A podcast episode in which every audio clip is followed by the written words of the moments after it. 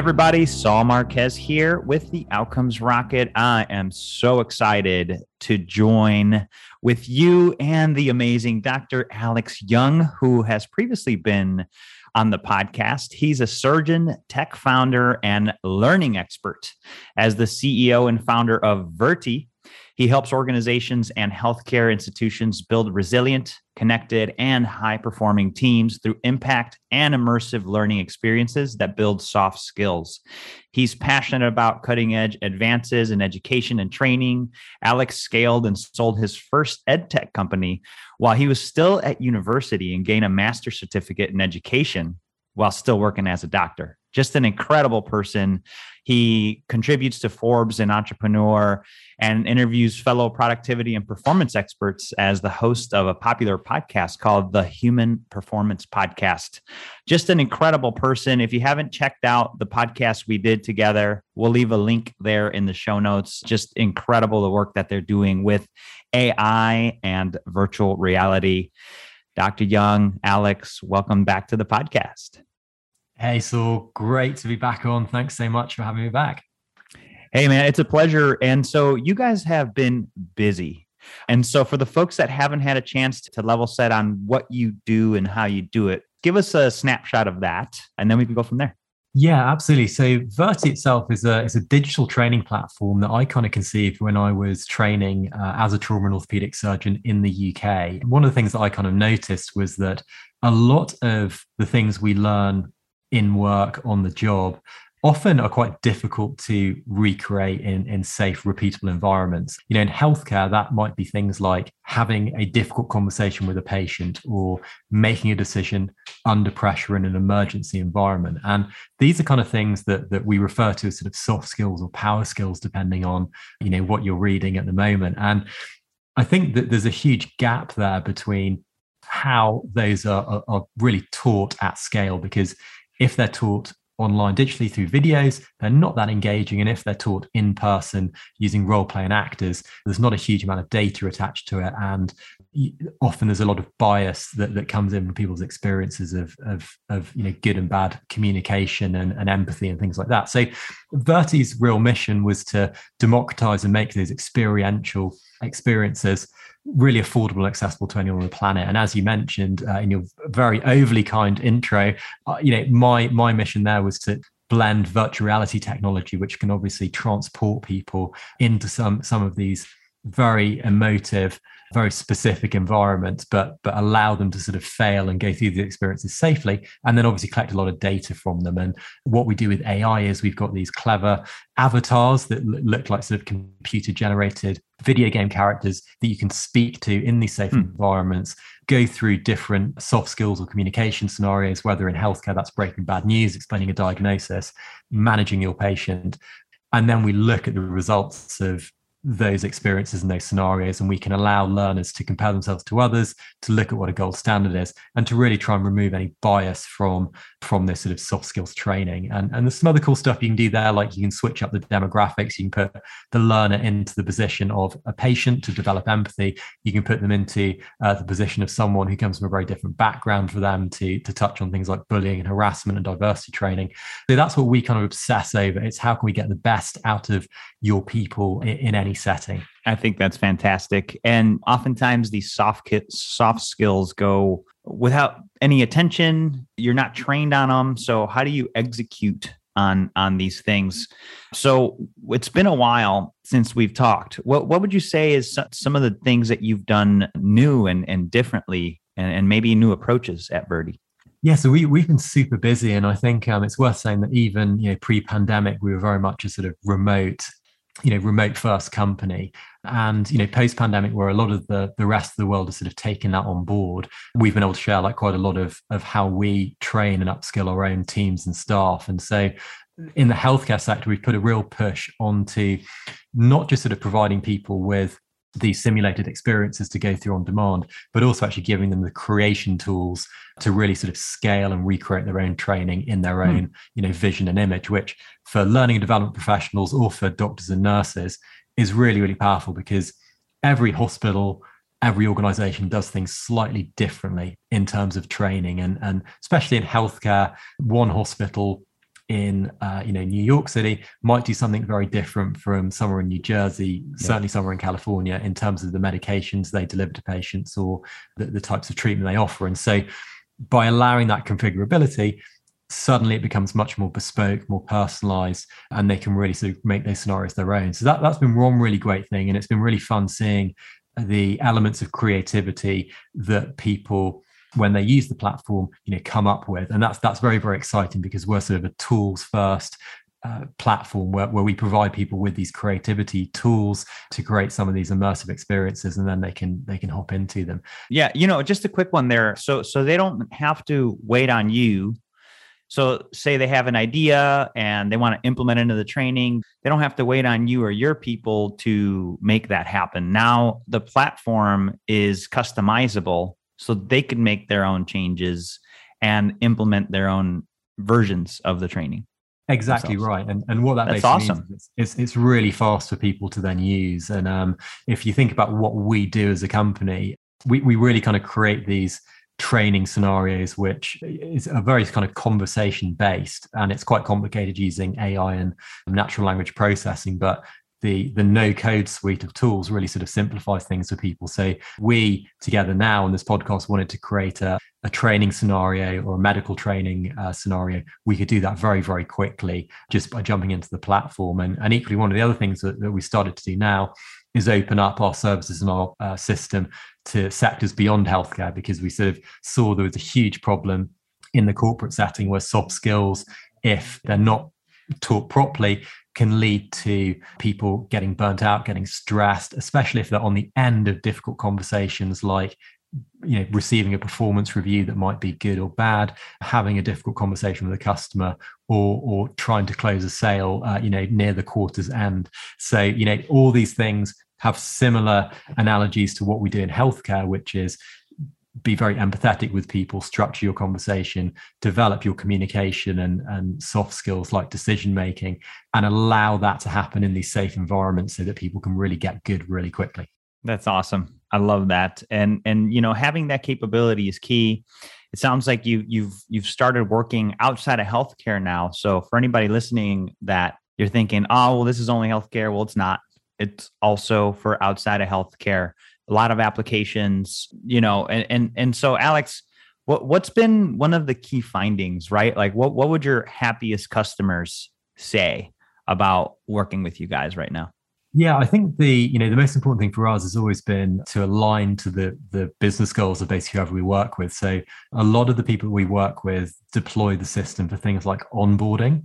So obviously in that kind of first you know 30 days of, of a new employee starting, they're getting a lot of information. And if that information that is given to them in the form of training is not sufficient, again, that can lead to that employee churning or just not being productive, which obviously then leads to inefficiencies in business processes or, or lost revenue and things like that. And when you then spin that into specifically kind of things like sales onboarding, if you've got a new salesperson, you can't ramp them up quickly enough, or you can't get them to adapt their behavior to the way that you do sales at your organization. It's incredibly costly and it's also a little bit unfair on on the individual you're bringing in. So what we've done is we, we've done a lot of work using some of these virtual humans, as we call them, as well as some of our video training system to really optimize how that onboarding process works. And so, some of the cool stats we've had recently is we've been able to reduce uh, onboarding time and, and the need for kind of physical onboarding by upwards of about sort of 50% for some organizations, which is awesome. Um, and we've also got lots of data around probably my favorite data is just from the employees saying that going through the platform in a safe, repeatable way through these scenarios makes them feel less anxious and better prepared for actually then you know encountering them in the real world which is really cool. And it's you know it doesn't take a, a rocket scientist to then you know think that if people are better prepared and they're going into real life high pressure situations they'll likely perform better when it matters just like a, an athlete kind of rehearsing in their mind taking that winning three pointer at the end of a game. Yeah you know, you know, it's so interesting, Alex. And you know, I I I uh, I wonder about the science. I'm just curious about it, right? Because you know, I got I got my Oculus, and I love I do meditation, and so it does help me.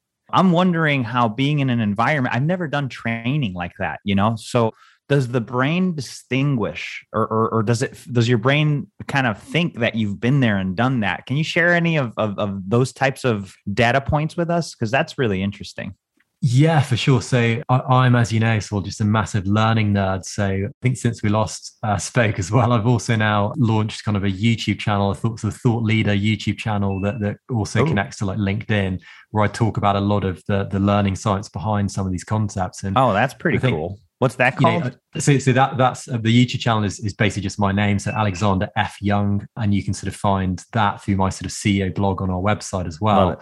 Um, hey, folks, we'll but, link that up here in the show notes. So, so no need to go look for it. It's right there. Just look at the show notes. Yeah, but I'm going to check that out. Okay. Uh huh. Tell me more about yeah, that. It's, it's, real good. But uh, yeah, I, I, think the you know VR is really interesting because when I first put on a headset, I think I played a video game. I was a bit cynical in terms of yeah, is this actually impacting my learning? And for anyone who is in learning development or who is in medicine who might be listening, people always talk about is there evidence behind you know the impact that, that, this new technology whatever it might be makes. And so for, for us at Virti that was really important. And if you look at kind of how people actually form memories there's basically kind of three steps really. So you've got your sensory memory where you see or you hear or you smell or you taste something and that that's the kind of input and then if your brain kind of filters it and perceives that to be uh, important, you focus your attention on it and it moves into your short term memory. And your short term memory is called the short term memory because you can only hold about sort of five to 15 seconds of information or, or seven chunks of that information. And you then need to do what's called encode that to move it to your long-term memory and, and then then remember it pretty much forever. So your long-term memory is pretty much like a, a computer system that's that's got unlimited capacity. Whereas if you don't organize things from your short-term memory, you might you know not be able to, to remember it for that long. So how does virtual reality then fit in with that? Well, one of the cool things that VR can do is because it basically immerses you in a completely different environment, it's taking over that sensory component. So what you're seeing, what you're hearing, not quite what you're smelling, unless there are some new headsets that come out, but certainly those first two really allow us as kind of instructional designers to control what the, the learner is going through.